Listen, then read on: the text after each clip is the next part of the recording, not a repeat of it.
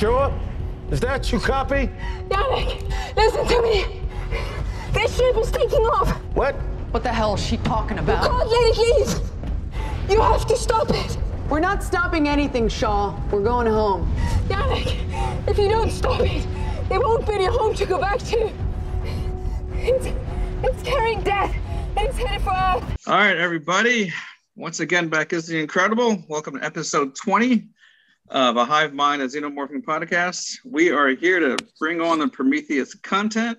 We're here with, of course, I got myself, we have Devin, we got uh, Canada Mike, and we have a special guest. We have another Dave, buddy of mine who I've been talking to on Twitter for I can't remember how long. Uh, he's another fan of Prometheus, bring a different voice into us. So uh, say what's up, Dave.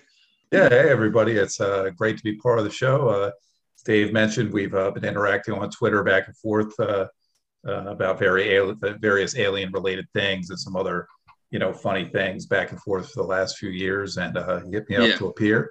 I'm just a general fan. I don't have any social media presence. I have nothing. I don't have anything I'm trying to hawk or sell. I'm just a just a fan of the movies, and um, I am on I am on Twitter. If you want to check me out, it's uh, LV six six six is my is my uh, is my tag. Uh, you can add a few followers. That would always be great. Uh, hopefully, you're not easily offended though, because there is other stuff besides alien related, uh, you know, material on there. But uh, yeah, this is great. I'm really happy to be able to hang out and uh, chill with you guys tonight. So I'm going to steal a question for you, Dave, from uh, Mr. Percival over at AVPGalaxy.net. Um, how did you get introduced to Alien? Um, what was your first experience with it? Yeah, um, you know, I'm I'm a, a little bit, you know, I don't know about the various age groups here. I may be the most senior of the group. I'm not sure. Um, Alien came out when I was uh, a little kid, when I was uh, four.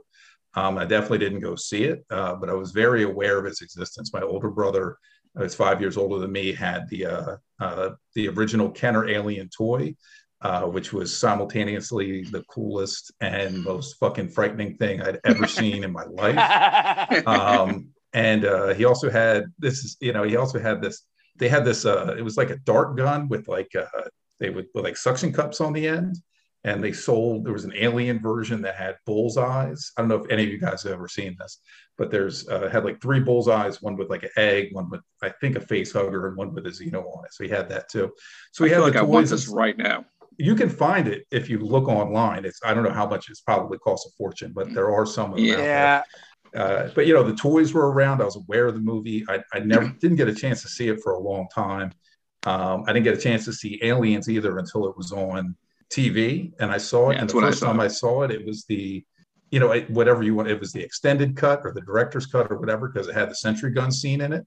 And for years, whenever I saw Alien, uh, watched Aliens, I was like, did I hallucinate that whole scene because it's not Same. here? And this was before you had Uh, like all the internet resources where you could track everything down, right? I, I was so confused for years.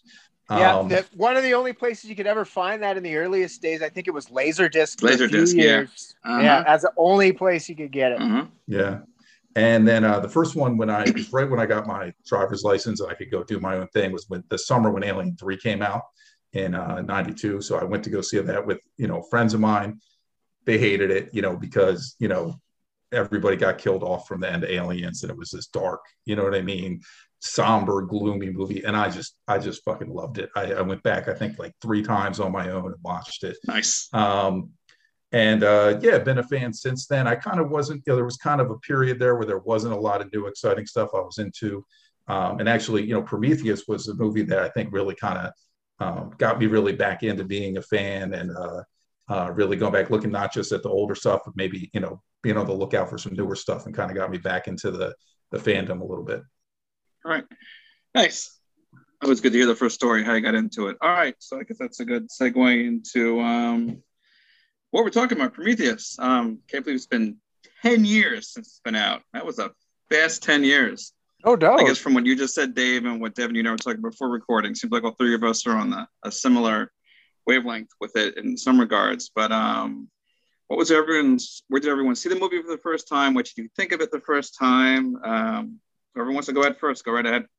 I could jump in on it. Um, yeah, I uh, actually myself got invited to go see the movie by a friend. He was going to an IMAX, a local IMAX near here in the local city, Edmonton, and uh, he was like, "Yeah, man, you you're a huge Alien fan. Why aren't you like hyped about this?" And it's just like, I don't know, man. The last couple times I went to theaters to watch things with Alien in the title were real letdowns. The AVP movies, I went to both of them in the theaters, and I was kind of gutted by both of them. They were not the worst movies in the world, but they were kind of meh. And you know, like I don't know, as far as alien movies went, they just they didn't really have the same kind of verve as like what had come before it. Might maybe minus Resurrection, but I mean the trilogy really had a certain horror vibe, and AVP did not feel like that. It was campy, so I had a low level of faith. And going into that, I you know honestly, I was I told him I'm like, dude, I don't know. I really don't know about this movie. And he was like, well, yeah, come on, man, you'll go, you'll go, you got to go, man. And so I went and I checked it out, and uh, you know, I was astounded at the art design. I couldn't believe the production design of the whole thing. It was really, really cool, and there was some stuff in the movie that was really interesting. There were definitely moments that stuck out to me as being really, really interesting. And I remember getting to the ending and seeing the deacon, and I was like, well, that was just amazing. But it just felt like it needed more of that. And like in first impressions, it was beautiful science fiction to watch, but I don't know. It just it felt like it was missing things. I don't know. It just felt like it had been a victim of I don't know, maybe some editing or something. It just it felt like there were decisions made and then things were changed later or something. There were parts of the movie that just didn't work so well, but I mean, I don't know. Subsequently, I went back to it, but that's probably something we'll talk about later on. But in the first impression, it was, it's, it's, it struck me. It was, it was interesting. It had 2001 vibes, kind of, with the whole existential questions, bigger questions Right. about life and stuff. But I just kind of felt like it needed more alien stuff, kind of, kind of like the lore plugged into it a little bit more. Like, it, I mean, the visual design of like some of the engineer technology was great. It harkened back to the derelict, but it just didn't feel quite like it connected. And seeing Furious God and hearing the ad campaign subsequently, you know, all the stuff whenever it came to home release and stuff and finding out more, you find out Scott kind of decided to try and take it away from Alien a bit. And I mean, if there's one thing that grinds me, it, was his continuous rhetoric that he was trying to make it a parallel story. And it's just like, it's it's like there's a scene in Fear and Loathing in Las Vegas where it's like he's like telling this story in this drug haze, and he's like he stops in the middle of it, and Johnny Depp's character freaks out on Benicio del Toro's character. Finish the fucking story, and it's like he's not wrong because like honestly, like I mean, I think Jon Spaihts wrote the original draft. And uh, I'm gonna give a big shout out to Aaron's people over at uh, you know you know Alien vs Predator Universe or whatever Galaxy actually I should say, and uh, like because going over there and reading the PDF for Spaihts' original draft of that movie, it informed me there was definitely something here that I really liked, and it had changed in the process as the movie was developed. It went from being alien engineers to Prometheus, and some of the reasons for that happening kind of irked me a little bit. And uh, like I'll talk about my fan edit later. That was kind of catharsis for dealing with the fact that they kind of twisted the development in a direction I didn't really care for. But uh, I mean, on first impressions, you know, it, it is. It's it's an interesting piece of science fiction. I like it, but I I feel as though if they would have went with what Spaihts had originally written, it just would have been a better film. I think, but on the first pass, I definitely felt like I liked it. I just, I don't know. It, it the, the whole thing between that and Covenant sucked me into fan editing. Both films had something that I really liked about them, but I needed to get into how those films were made and figure out what changed in some of the development cycles for both of them and go back maybe to other ideas that were originally presented in earlier drafts of the story that worked for me. So like, you know, it, it was a great movie though, honestly, like because it was in 3D and like you go in the section of the film with the orrery, the thing just bursts into your face. Like the 3D goggles, I was like, Yeah. whoa, like my head tilted back. Like I had never been in a movie and had an experience where it just blew my hair back like that. Like whoa, the screen just jumped in my face. I think the only other time it was maybe the the first uh, I think it was it, the first part where that part he's in the garage he comes out of the screen and it was like, whoa, it was the same kind of thing. It felt like that. It was like, whoa, holy, that was really well done. Like both sequences really had that pop in your face effect. And uh, I mean, I definitely remembered the movie walking away from it. Like the part at the ending really stuck with me. The the deacon, it was like, man, I wish they would have turned that up a little bit more. Maybe dial down a little bit of the earlier segments of the existentialism, because I don't know, the questioning and the existential thing becomes a little circular in the plot at the earlier parts. It's like, okay, let's get moving, let's land on the planet and do stuff. but I mean, you know, there were parts in Alien where I, you know, at moments I have trouble like that too. Eh, but you got to just sit back and take it in, I guess, because both films, Prometheus and Alien, are built strongly on atmospherics, much like Blade, much like Blade Runner, and like I love how John Carpenter said he's seen Blade Runner with the with the what was it? I think the narration on it, and he was like, "What's with that awful narration?" And he's not wrong. Like it's just like Prometheus, Alien. It's an atmospheric film. You don't need to be beaten over the head with narration. Atmospheric movies are really cool like that, and that is something I will give this movie credit for. is very atmospheric. It sucks you in. You can observe the frame and see new stuff every time you see frames in that movie. Like very well designed, like very well designed film.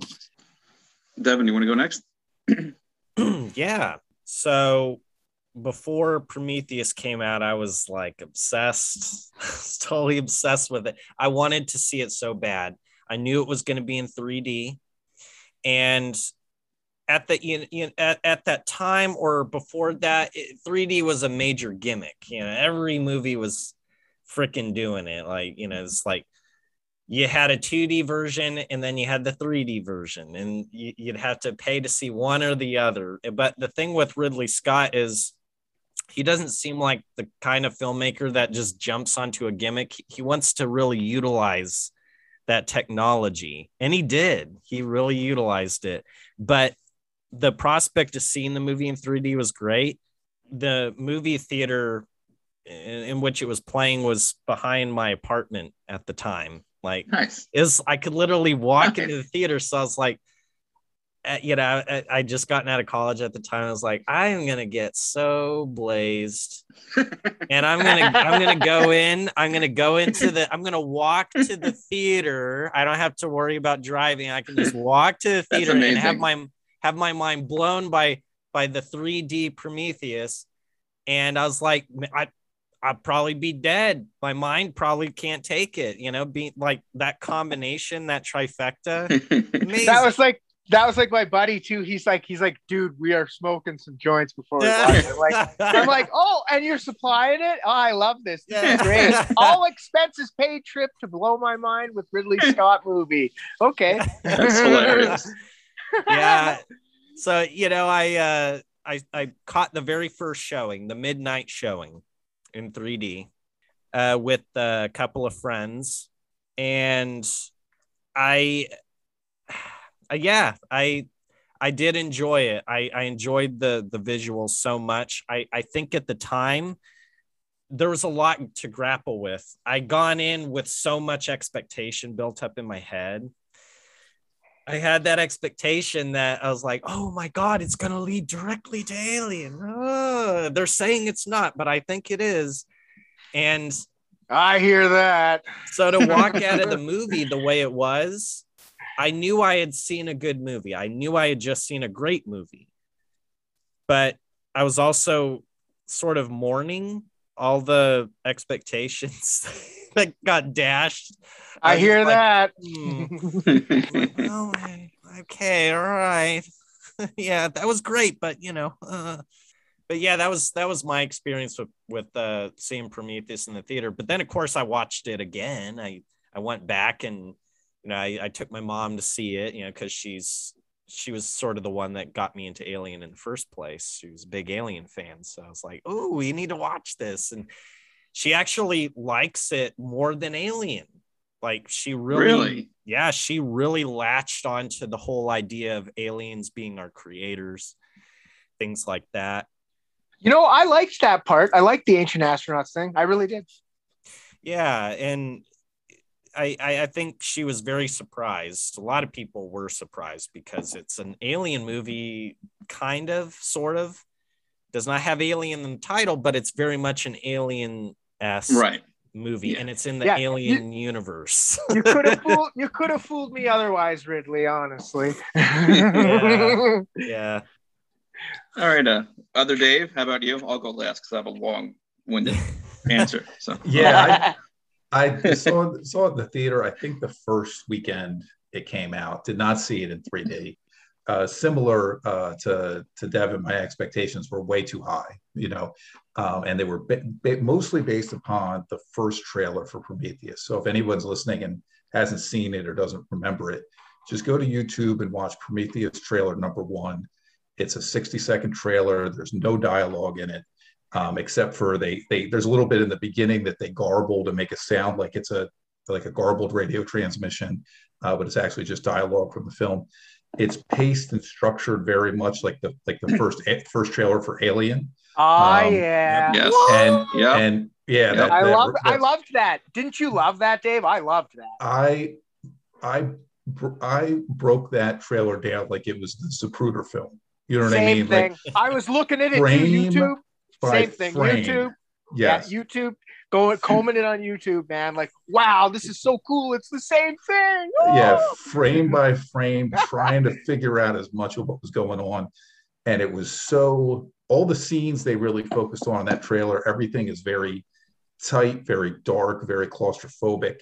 And it just felt like that alien vibe in terms of just the atmosphere and the aesthetics and everything. And I was Just the- beyond hyped. I the was crazy beyond the hyped. crazy screams. Oh, Yeah. dung, dung, Yeah. dung, dung, Yeah. dung. It- You're just like, yeah. It- you know, it was, It- it- and Pro the tip, best part of that that alarm, never use it as an actual alarm. Okay, go on. Uh, but you know the the best part of that trailer that teaser trailer that really made you think this is an alien movie is th- there's that that moment of silence with the title and then you see uh it's a quick shot of Noomi Rapace in the um that pod the surgery pod and she's like you know just in agony screaming you're like oh my god this is an alien movie there's mm-hmm. something happening here it's Yeah. body horror again yeah. yeah. that's what really got people just like wow Yeah. and then it, so when I went to see it, I liked it. It was good. I only went to go see it once. It, but it, I didn't enjoy it as much as I could have. And it's not the fault of the film. It's my, it's really on me because my expectations were just misplaced. I remember in the the opening shots, it was beautiful, right? I think that's Iceland, right, where they they filmed all the the opening vistas and those opening shots. It looks amazing. Um, but then once you get to the the opening sequence with the engineer, the ship, it's just like a saucer, the um, the engineers, and then the theme, the main theme kicks in.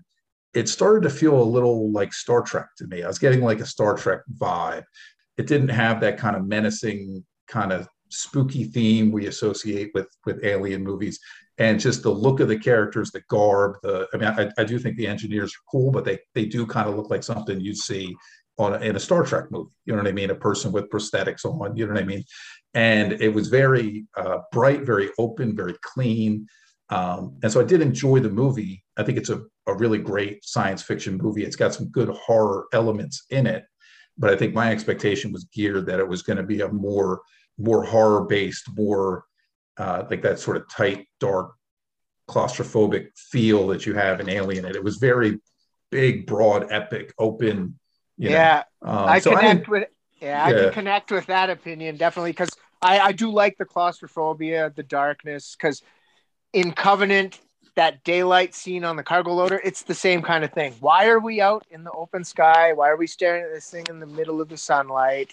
yeah. You're ruining the mood. yeah. So I would say I, I liked Prometheus. My first impression was I liked it. It, it. it didn't fulfill my expectations, but I can't, you know, I think if somebody made a movie that I loved, you know, it, it probably would, you know, make $20 million, right? You know what I mean? like it's, it's, you know, I understand that it's got to have broader appeal. And Yeah. I'm sure, I'm sure we'll talk about this later, but it, I've come to actually appreciate and like the movie much more um, as the years have gone by. Um, again, because I've kind of I don't have those same expectations going in, and also I kind of understand its place in the Alien universe a little better, right? Right. Um, and you know, it's it, this the, the prequel expectations. Even if they said it's not really a prequel, we're going. Well, why are you making the movie then? It's it's got to kind of be a prequel, right? That's the whole reason we're Thank doing this. Yeah. Um, and but now that I kind of leave those expectations behind, just watch it. I just watched it recently a couple days ago with like fresh, open mind, and I'm like, man, this is a really, really good movie. Man, it looks great. It's got big ideas. Um, it's got some great set pieces. It's got some really good performances. Uh, it's got a great cast. You know, it's it it really is a. It, it's just if you judge it on its merits as a science fiction movie, it's a really, really good movie. Nice. um, yeah, for me, I was going through. I've been obsessed with the alien movies since I was, um, you know, younger. But I went through a period of, you know, I'd read the comics and novels, and there was just nothing going on. And then I heard about Prometheus. It's really the first movie because I think when the internet age was starting to come up that I had I had followed from the beginning to when it came out. So it's actually first I heard it was an actual Alien prequel. I was a little excited. I'm like, all right. And uh, much like Ridley Scott himself, I was obsessed with the guy in the chair. I'm like, all right, let's do this. And as I read more about it, he's like, yeah, you know what? Let's do something different. I was like, all right. And then the title alone, Prome- the title on Prometheus was weird because there was no there was no alien name in it. And I'm like, what the fuck type of artsy, fartsy, pretentious name is this? I'm like, what is going on? I'm like, ah. oh my god. All right. So I'm still excited because you know anything alien based, I'm going to check out because it's just who I am.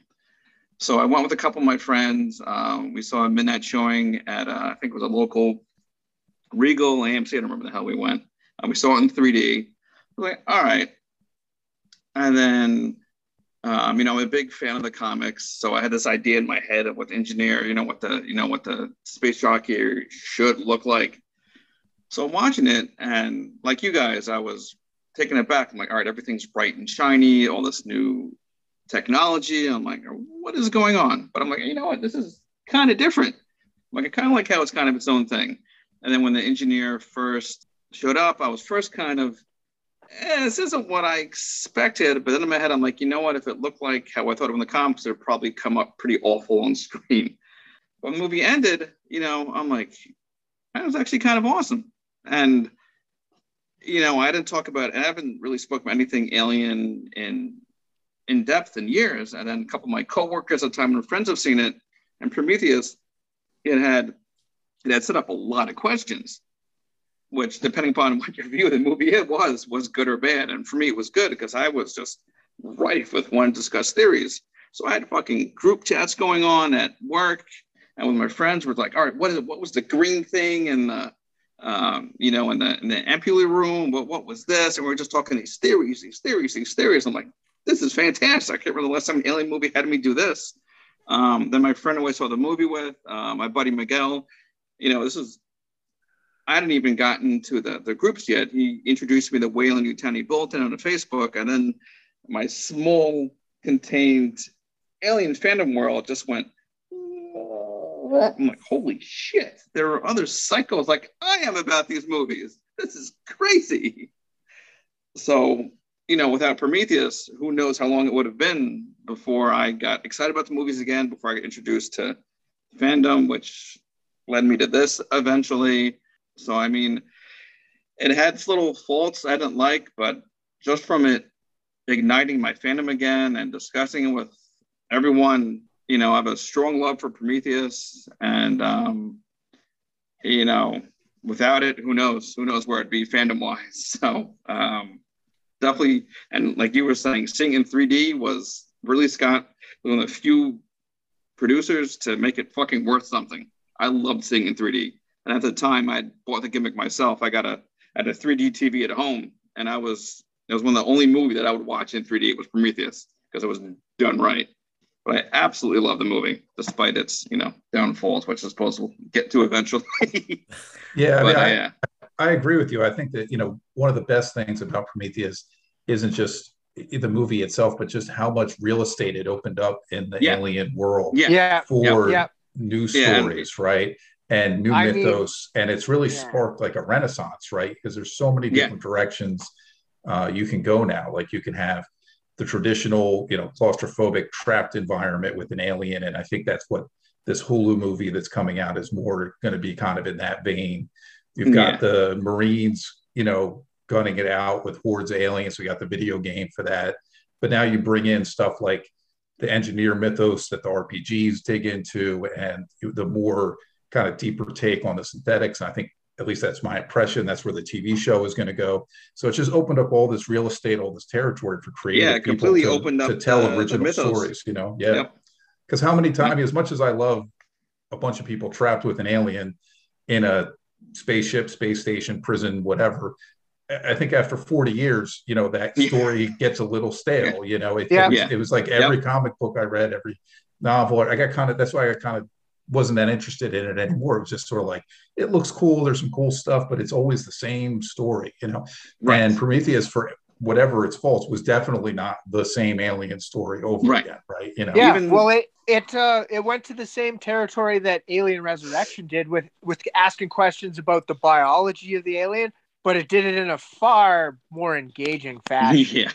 Yeah. It used 2001 as the envelope instead of Dark Horse's worst comic books they ever wrote about aliens, like Like Mondo Heat. pretty much. Yeah. Oh my God, Mondo Pest. That, that that was that was a low. That was such a low. Yeah. I mean, the thing is, it was low, but for a comic book, it works. It was good, cheesy fun. But when you try to put that, it just. Ham, Mhm. ham. See, I- Yeah, I always like the comics that had a just a totally strange and different twist, like music Yeah. of spears. You know what I mean? Yeah. That was just kind of crazy off the wall stuff that was new and different. Um, those those I kind of gravitated to those a little bit more than some Oh, of the ones where you could kind of see here we go. You know, they're trying Yeah. to trap the aliens again. They're trying to Mm, yeah. weaponize them. They're going to get trope, loose. There's, trope, trope. there's going to be a somebody's going to be a synthetic that you don't expect. It's, Yeah. you know. Well, at least Prometheus was was was different, and I kind of at first I was, you know, this was back when I was like a you know a hardcore, really hardcore fan. I was like, God damn it, I want my direct prequel. Then after watching the movie, I'm like, I kind of like the idea. Its own little side story is kind of you know before well we won't get into covenant too much but before covenant kind of did whatever it did to this movie you know it was it it was its own thing it was by itself its own story away from the prequels i thought that was cool it could kind of experiment and and have some fun Yeah, I I felt mean, like it. I felt like it really had the the just the right little bit of connective tissue with Alien. Like I really think right the the mural or statue or whatever Yeah. in the in the, the in the in the headroom, whatever you call that room, Mhm. that was a cool little scene because you're not really sure what it is. I mean, are they is it they're paying homage to them? Is it you know what I mean? Is it is is yeah you know, and then you know having the the the deacon at the end, it was a cool little fan service thing. But for me, I, that was enough connection for me. I didn't.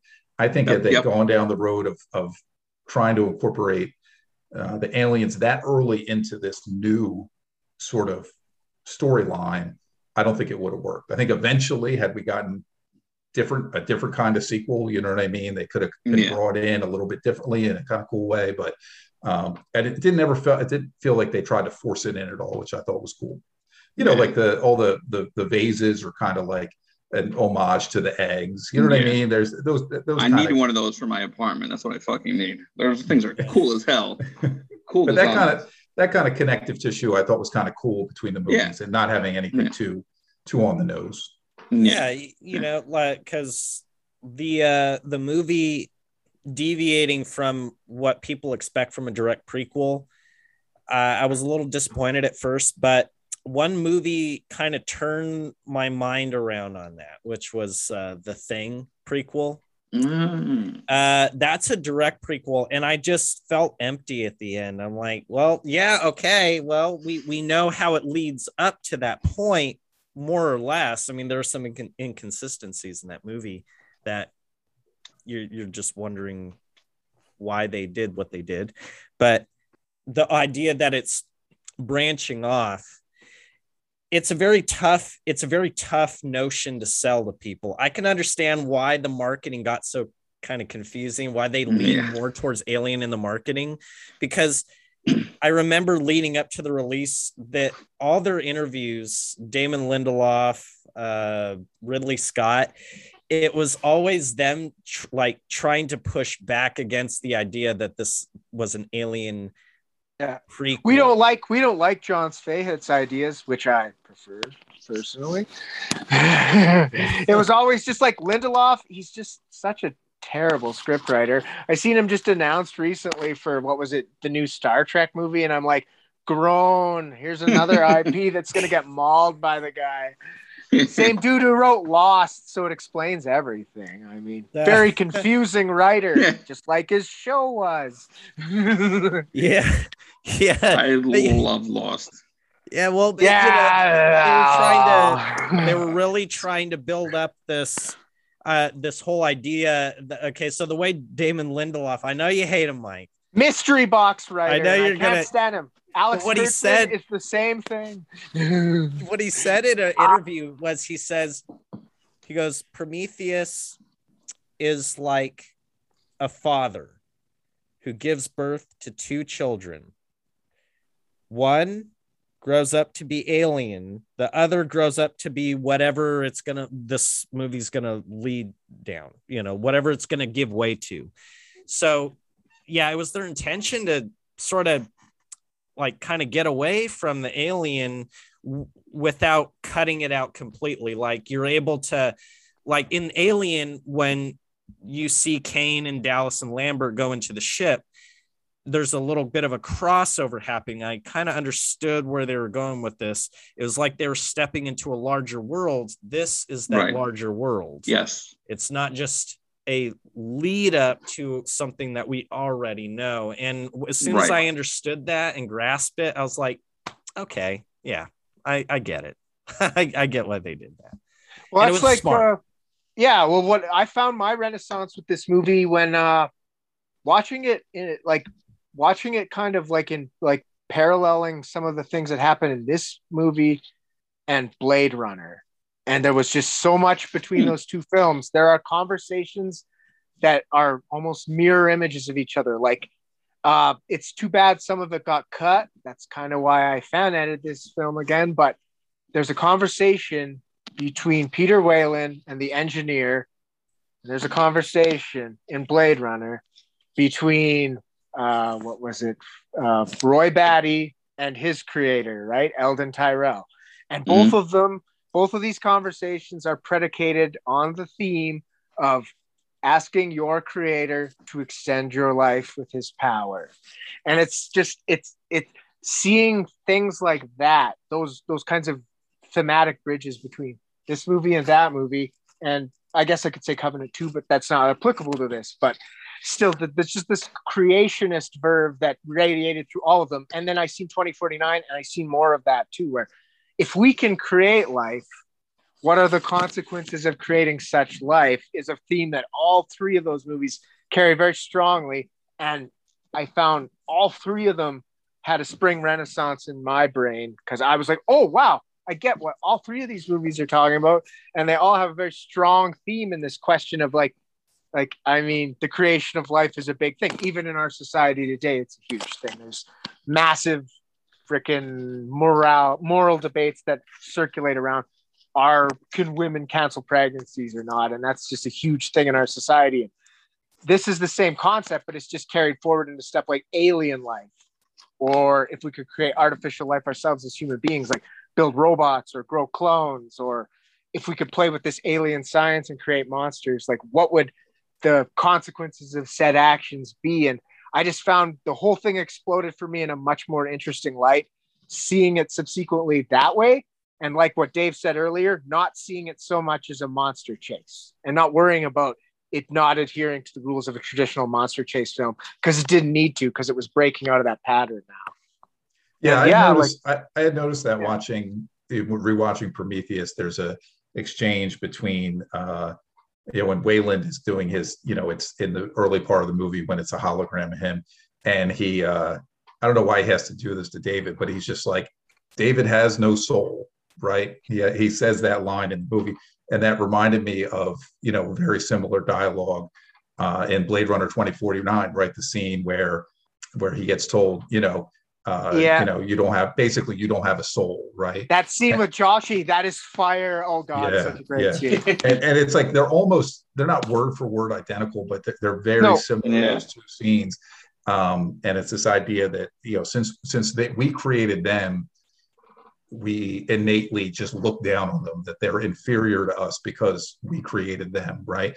And why Yeah. wouldn't why wouldn't the engineers look at us the same way, right? I mean, you know, Yeah. they since they made us, they have to be better than us. They have the the right to impose moral judgment, maybe to the engine, whatever we consider a soul for humans, you know, whatever the engineers, their version of that, they think we don't have that, right? They And the way that scene and the way the scenes play out is is they're like reverses of each other. The son crushes the father's head, and then Uh, it's vice versa. The creator Mm. crushes the son's You guys head. gonna make me watch Mhm. Other- Other way around. I just finished Again. watching it today, and like it's just so cool because like the engineer takes Weyland down, where it's the reverse in the other situation. Eldon gets his head smashed in. By- by his boy. We're as good as we could make as you could as we could make you, Roy. You're you're just gonna have to be happy the way you are. No, crunch pops his head like a grape. Yeah, he kisses him too. It's creepy. Kisses Yeah, him first. He's like, very- "Mwah," and then it's like it's like the it's like Kiss the, of Ju- death. Yeah, like the Judas kiss or something like that. Yeah. Yeah.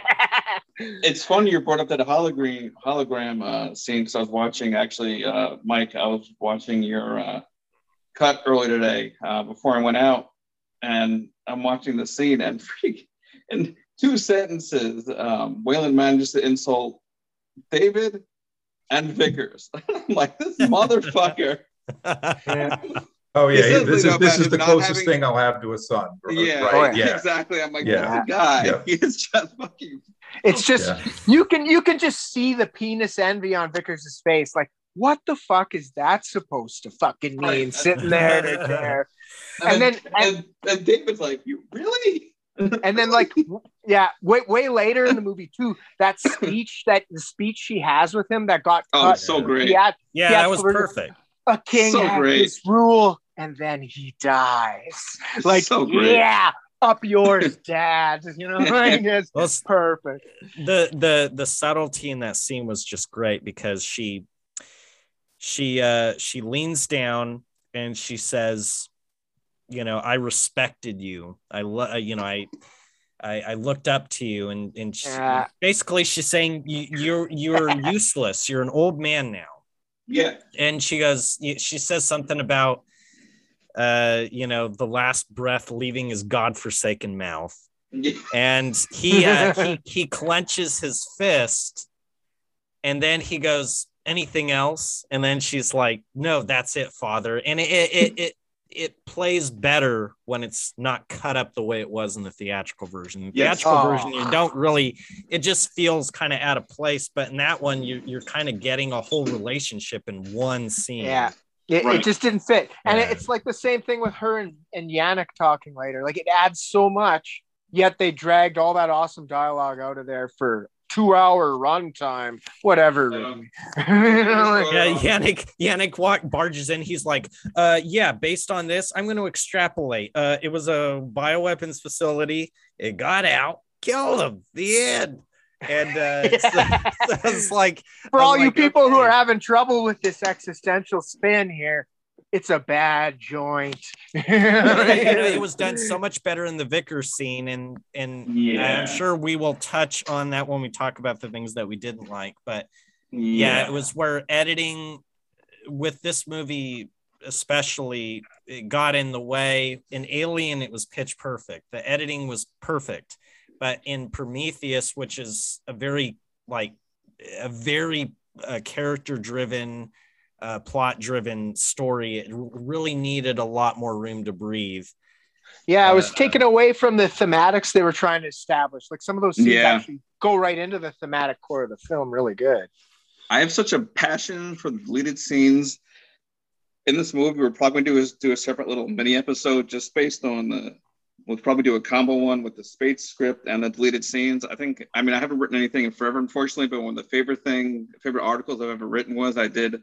I did all about the deleted scenes in this movie, and it's just how most of them, I would say, ninety percent of them just add so much more to the movie. I mean, yeah, and I they, mean, they- we, might, we might as well just seg- we might as well just Preach segue it. stuff we didn't like at yeah, I was this- gonna say, this watch- rate. watching the movie, they definitely could have Oh my edit, god! there were some editing issues, but the thing that early on in the movie, um, the scene in the tunnels with Milburn and Fifield getting lost, that, that seems to just go on forever, right? When I was Yeah. watching the film, they must Yeah. cut back to them running around lost in there a half dozen times, right?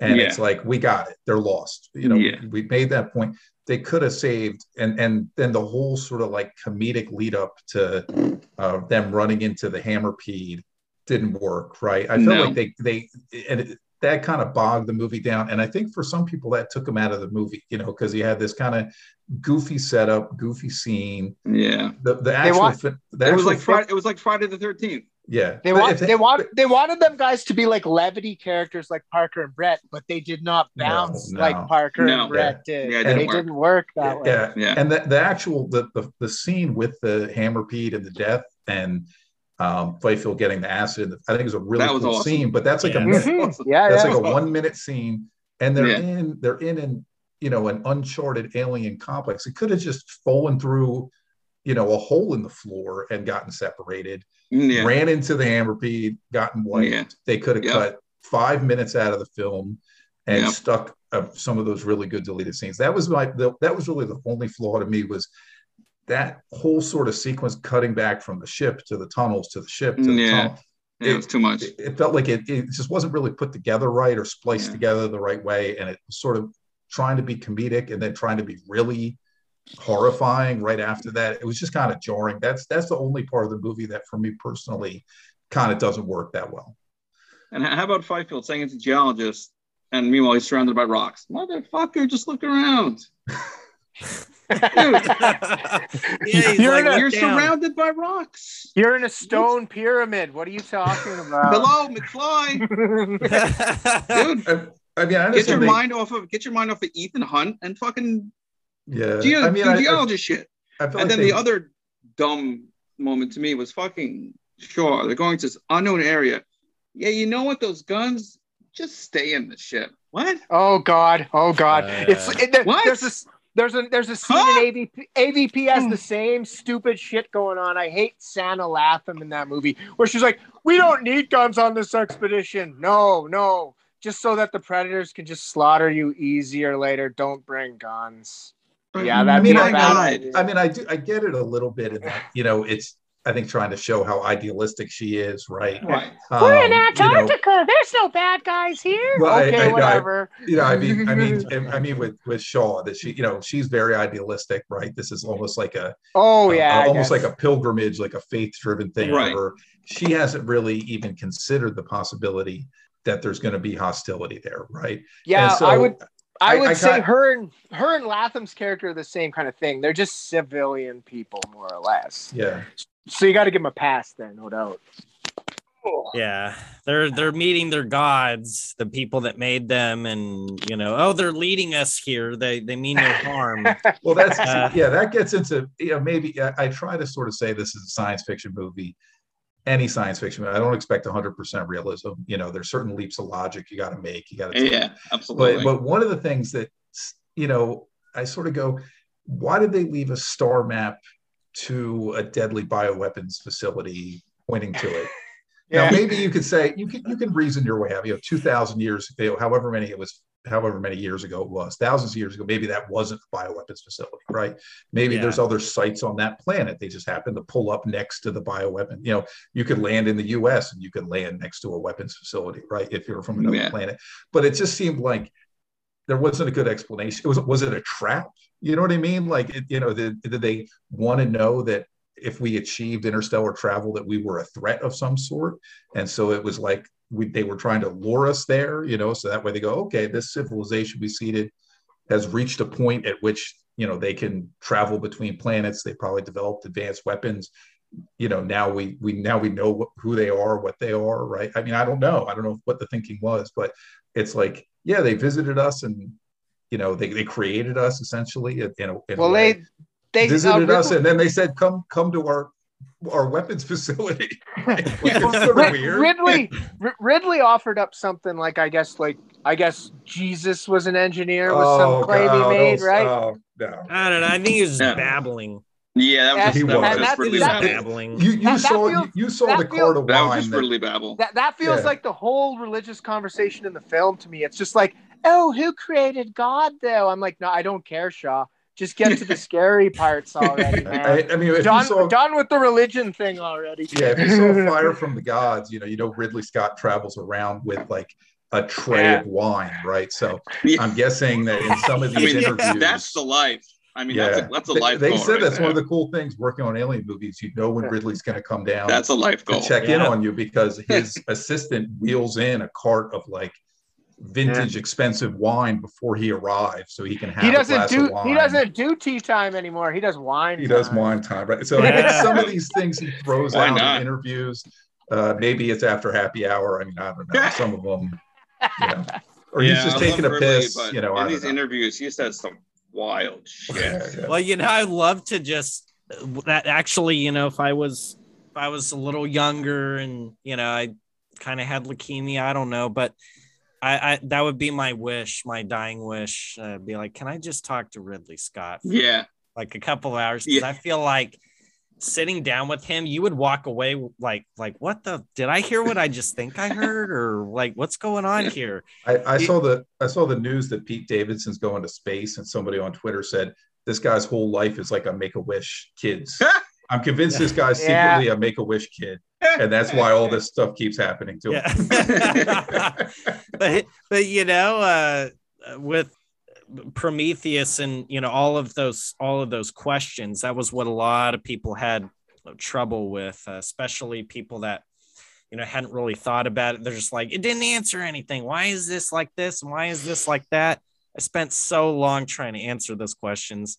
The other the day, and Michael know this uh, because that like I, I came up with the whole storyline like oh yes this is how this is explained this is how this is explained explains this and this and this and this but then i'm thinking to myself i'm not getting paid for this why didn't they think of this Yeah, that's- That's right. Don't That's don't the- kill yourself over it, man. I Yeah. remember whenever I remember Yeah. I was working at a I think I, I was like Dave talked about getting sucked into social media through answering questions about this prequel stuff. And that's this where I got sucked into it. It was just working in uh, like a I was like in a Facebook group asking que- answering questions and I wasn't even a moderator or an administrator. And then one of the people on the team was like approached me, you know a lot about this stuff. I'm like, well, I've been watching these movies for years. Yeah. And do you want to help us like, you know, deal with some of these people's questions and how like, you know, some of the questions they're asking? And it's just and then you try to answer all these people's questions and then like it's like you were saying, Devan, at some point you just you die of exhaustion and you're like, wait a minute. No, this isn't my job. I just got to enjoy the movie. That's all I need to do. Yeah, I, that's one of the things I don't I don't like it. I think movies should be self-contained. You know, give you all the information that you need. They shouldn't over-explain things. Like, Yeah. they- they- you know. Um, but I remember, I think it was Matrix, the second Matrix movie. Um, there's a new character that shows up, and I remember thinking, like, who's this new character? And I, somebody was, and what I found out was they were like, oh, well, if you play the video game, Yeah. You find out who this character and I'm like, I'm not playing some shitty movie tie-in video game. Welcome to the Figure viral out ad your- campaign, friend. Yeah. Figure out Just your plot. starting. You know what I mean? Like, it should. All, I mean, you could build off it in other kinds of media. but Yeah, it's- they you should should have all the information you need in the Yeah. movie to understand the And I setting, the mean, character's honestly, motivations. it's it's just gotten worse because look at Prometheus. It's a victim of the viral ad campaign. Yeah. Didn't we all want? Didn't we all want the TED talk in the movie in the intro, guys? Didn't we all want to see Yeah. that in the intro? Or Why least- wasn't it in the beginning of that movie? And Well, it was I an get it. afterthought, though. Ridley's Yeah. son filmed it. Yeah, you're Yeah, right. exactly. And you know what? I, I've done that with so much of what Ridley did. I've just plugged his son's work into his work, and it just fits. I, I'm like, Yeah. this viral should have been here in the first place, Yeah. and it's similar in tone enough to what his dad does. Yeah. So I yeah, just- and his his son has done some work on Raised by Wolves that I think you can definitely see the similarities. Oh yeah, Yeah. um, I dad's love style. Morgan. That movie Morgan, I love that. That's a movie. great movie. and it feels like a prequel to Blade Runner. Synthetic humans. I mean, oh, oh, I've heard this somewhere before. You know, I think after I saw Morgan, I was like, man, this movie could be called like the Weyland Yutani Chronicles or some shit. Yeah, uh, we'll switch back to the L5s. So, which is that like an early version of Nexus? You know, like- we'll switch Yeah, to the L7s I'm gonna have to rewatch Morgan. I'm gonna have to rewatch Morgan tomorrow. and Blade Runner. Got a good list Yeah. going. bud. I do, I do, I do. yeah personally sometimes i, I like to i like to kind of play into that whole pseudo connected universe thing Yeah, it's fun. like to watch- That's what I like to supposed to be fun. Head Yeah. cannon doesn't hurt anything. Yeah. No, yeah i like to watch blade runner outland Outland's good. alien you know like that there's some thread of consistency visual consistency Yeah, yeah. Oh I yeah, just, like I just I was watched talking to my talking to my brother about Outland the other day. He said, "Dude, I could buy that being in a station that Weyland Yutani owns." Yeah. You know? Yeah. I just I just watched Outland for the first time a couple weeks Oh. ago. Basically Oh, nice. Based on Good people for you, recommending man. it on Twitter and stuff. And It's an uh, it's amazing. definitely a western in space. I mean, the story Yeah. is not a Yeah. sci-fi plot, but yeah, No. visually you're really struck. It definitely looks like it's it's happening somewhere in the alien Yeah. universe, right? I mean, it's Yeah, yeah. it's it's visually and also you know Yeah. the score is done by is is by the same same person as Alien, right? jerry goldsmith Yeah, Jerry Yeah. Goldsmith did Yeah. the score, Yeah. right? So it's um it was a really cool movie. I really like that one. Well, and the way the way Hyams used claustrophobia in it too is really effective. Like you feel like he's trapped in the station. He doesn't have very very many places to go to hide from these guys coming after Yep. him. It was cool. I liked it. I didn't see it till about a year or two ago myself, and Yeah. When I didn't sat it- down I and- watched it about a year ago also. yeah, I took it in and I was like, oh wow, wow, Connery was amazing in this film. And I guess Pete Hyams in that In Search of Tomorrow, he said uh, Connery was so committed to that. He was working closely with Hyams to make the movie work well. Hmm. He wanted it to be, you know, he wanted it to work, and he was very committed to it. And that's good to hear because I guess back when he was younger and he did Zardoz, he was like, "What the hell is this?" you know? yeah well, really what the hell was that what what was that that crotch grabbing little fucking leotard he was wearing what was that Well, it, it's it's like Logan's Run though. It belongs to that school of weird '70s sci-fi where it's a little little uh, I guess a little out there. You know, just a bit out there, kind of just a different art style. yeah. Yeah. Weird engaged nihilism because there are definitely parts of both those movies that are just what what was that? What did I just watch? yeah right right yeah. I mean, another thing we, I mean, I'm sure we'll do something separate than characters eventually, but another stand of the movie was fucking Michael Fassbender as David was. oh man yeah yeah Scene David, stealing. Dave, you, Dave, you just talked about the big elephant in the room we didn't talk about yet. Yeah. Yeah. We're bound to get to him Yeah. yeah. I mean, you're gonna, Yes. yeah, you're gonna talk about this movie. You're gonna talk about Michael Fassbender being a great actor. It's, it's got to come Yeah. up. If it And so I'm doesn't, sure we'll, we'll dive into it more, but yeah. holy shit, his performance alone and character, like he was, um, he did such a good job of towing the line Is he, you know, whose side is he on, and you know, Yeah. does he have any agendas? Just brilliant, absolutely brilliant. Great method acting was really yes, yeah. He was a robot, and, and he reinvented the synthetic. I think because we had seen, like you know, like Dave said, Yeah, we had seen the it's a good same thing lots and lots of times. it's a good but, point. Yeah, Yeah. But like you know, Yeah. this was a different way to look at him. Like, what if he was Pinocchio instead of just an established robot off the line like every other one? He was a special one. I designed him personally. You know, yeah, like, the, yeah, Yeah. the syn- synthetics in the series before had been very like one note, right? You had Ash, Yes. who's clearly yeah, just doing the carrying out the company's agenda, has no compunction about killing. You have, uh, you have Bishop, who's very heroic, self-sacrificing, right? You know, we hadn't seen a really deep and I mean, Call and Resurrection has some interesting aspects. I, you know, let's it- talk less about that. yeah who, who, who drinks coffee with boxing gloves Yeah, I, I, Um, I, dro- I dropped the space hooch with boxing gloves. Okay, get out of here, dirt face. Really? Just- oh, that movie. but you know, but you know, And her doing- Fassbender- In defense of, get- even as much as I hate that movie, she was faking being drunk. So, so she could sneak into Right. Ripley's cell or whatever, right? Yes, yeah, you know. so, Yeah. Um, it doesn't say it doesn't save the scene, but yeah, the- no, but no, but I, I guess my point is that you know Fassbender definitely his acting allowed us to see it, you know, a much deeper and more complex take on the synthetic yeah, uh, than we Yeah. had than, than we had seen in the series before. Yeah, because in the the Jon Spaihts draft, you know, I, I really feel like the finished product it, it it was an improvement on that draft as good as it was because But honestly, that's not that's not the script. That's the actor. Fassbender Well, could elevate see- whatever whatever Fassbender was working off of. He would elevate the lines. If they weren't good enough, he would have made them better. well see in I the guess in It's like, why was there no aliens in the movie? well in the But I- script, David David was overtly villainous. Yes. yeah, exactly. in, He- in the I- script and he was you know he was seen very much as an antagonist sort of right off the bat but just uh, just like prometheus uh, it sort of grew from that initial conceit of well instead of this being about uh, the beginnings of the xenomorph let's make this about that that initial conceit of these aliens creating us and why they would create like some amazing things and why they would create some horrifying things. They did the same thing with David, and they made him from uh, you know being just this rogue android. That's kind of what he ended up being in the Jon Spaihts version. He was another rogue android. He was just kind of going off on his own thing. Uh, but in Prometheus, he became this you know figure who ended up being more compelling than Shaw, in that he as a as as a someone else's creation he's learning that the the hierarchy of creators and creations is a lot bigger than he was led to believe. And that's why he becomes so fascinated with the engineers.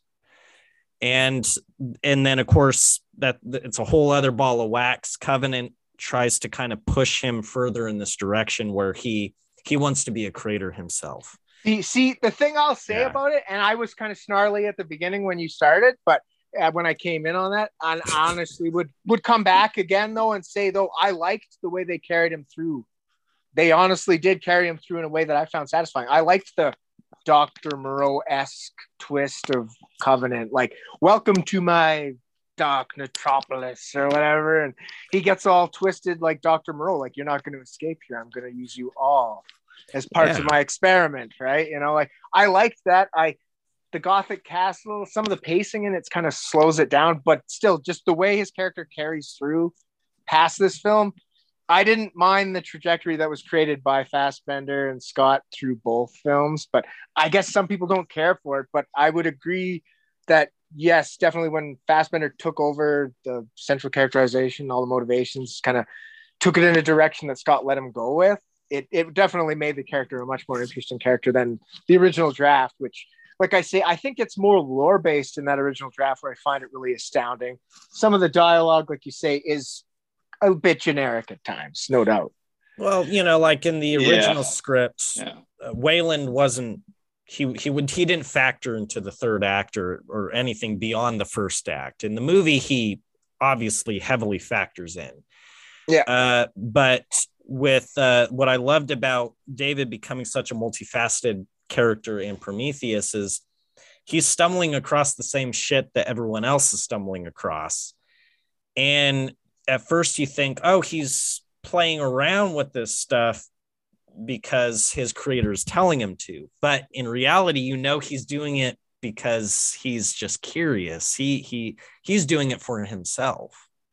He's he's satisfying his own curiosity. He isn't he doesn't give a shit about vickers or weyland at the end of the day Yeah. he he wants he, he's he's found his own calling and he's pursuing it actively in Prometheus. He almost he feels like almost like a, a amoral version of Mr. Data from Star Trek. He wants to know about Yeah. things, but he also doesn't have a moral compass either, though. So he doesn't care if he throws the other people under the bus doing it. Yeah, he's he's yeah he's he has a very like uh childlike quality to his performance. You know Yes. what I Yeah. mean? That Yeah. in, in that he's sort of discovering his capabilities, his power, how he can actually influence and do things and potentially hurt people. Uh, but he doesn't really have any parents, right? In a sense, to sort of socialize him towards, you know, what is right and what is wrong. He doesn't. True, I agree. He doesn't really have any sort of a, a moral compass. He's like a brilliant child left to their own devices, you know. Yeah. Um, Truly, by the end of the film, when he's like goodbye, Mr. Weyland. And now Pinocchio's off the strings fully. like, yikes. Yeah. Yeah. Yeah. But I, I kind of would have liked to have seen a, a Shaw David buddy film as the sequel. I think uh, I think a buddy cop movie with those two, you know, There was flying through space. I think I think could have been kind of cool. Yeah. I don't know. there was supposed to be a um, I might have my facts wrong on this. I'm sure someone will fact check me. If not, from what I re- remember, is the the book. There's supposed to be a book that that was supposed to focus on what happened with David and Shaw, but oh, Right. Fox decided to keep that on the back burner in case they want to use it for a movie or something. So when the novel came out, instead of getting that amazing idea, we got Alien Covenant Origins, which was Ninjas, ninjas. Oh, I haven't, I haven't read that one. exploding, exploding I cows. tolerate- I have a Exploding high- cows. I have a high tolerance for sci-fi and for shit, especially with the alien universe. I'm I know I'm a sucker mm. for it. It takes a lot for me to hate something, especially with the books. I love almost all the books, even the, the comics, but this book was just not good, especially after knowing what it could have been beforehand. So now we might never get the story Yeah, I mean Of- there could there could of be a Shaw yeah, and could- David, unless hopefully um, Oh, it's, it's a Marvel real tra- goes, you know what? Let, let's do a comic of it or a visual novel. But All we got a was tra- the crossing. That's all we What It's a, a- got. yeah, Austin exactly. It's a Yeah. tragedy. That's all we got. That little clue. Here's what. Here's the, here's the little snippet of what might have happened. I turned that into God. an epilogue. I turned that into an epilogue scene on my fan edit because I, I I knew people wanted at least that much. You know, just What that a clue. fucking what a know? waste of potential good storytelling. Jesus fuck for fuck's yeah sake. and you know it, it just gets really confusing because and, and it all comes back to these prequels using extraneous material to flesh out little bits of the story that the main movie couldn't be bothered to cover Yes. it, you depend Yes. on the person having seen the crossing to know oh his head is reattached how did that happen Yeah. or you'd have to have seen a something on youtube that shows him getting his head reattached yeah. Because you. but a lot of people are like, what only- the you fuck see him in is the blue that? suit Only during the the die, only us, only the He's diehards. We're gonna the- we're the only ones fucking Yeah. watching it. Yeah. Yes. like the It's bombing us. sequence comes up and he's just standing there in his blue suit with his head on and you're like but no there's but no but Yeah. ah like most Yeah. audience members would be like he should be headless that doesn't make any sense Yeah. to me at all Yeah. Let's and then- there- and- Yeah. the way that ridley cheaped out on the makeup for the engineers in the follow-up film too oh god the oh, they look debates terrible. the Oh my debates well, Yeah. I have to give I have to give Ridley Scott some credit though because you know he really had to fight for that. That's right, and Uh, it's like it was yeah. it was hun it was like a lot of extras, and the fact that the makeup doesn't match up that it's just because there was so many of them. You couldn't Yeah. afford to do that job on every single actor, and then Yeah. you get all these people who are like, "It's a different species" online, and you're like, But- "Oh, but- sweet but I guess- fucking but- mother of Lord!" Yeah. Oh, I've heard that theory. But did you really even- Sorry, wrong guess. I don't Yeah, know that you really needed that scene. I mean, it, you had seen the devastation on the planet. Oh, I, I loved it. Sorry, beg to differ. I loved it. I love that scene. I even rescored it with like a killer track from like I think it was a Blade Runner 2049 trailer, and it just this horrifying boom, like it was a Hans Zimmer thing, and like the shit just comes raining down, and they're like ah, and it's just these heavy basso fucking noises Yeah. hitting while it's happening, and I don't know. I, just love. do- I love the insane horror of the moment. It was just yeah.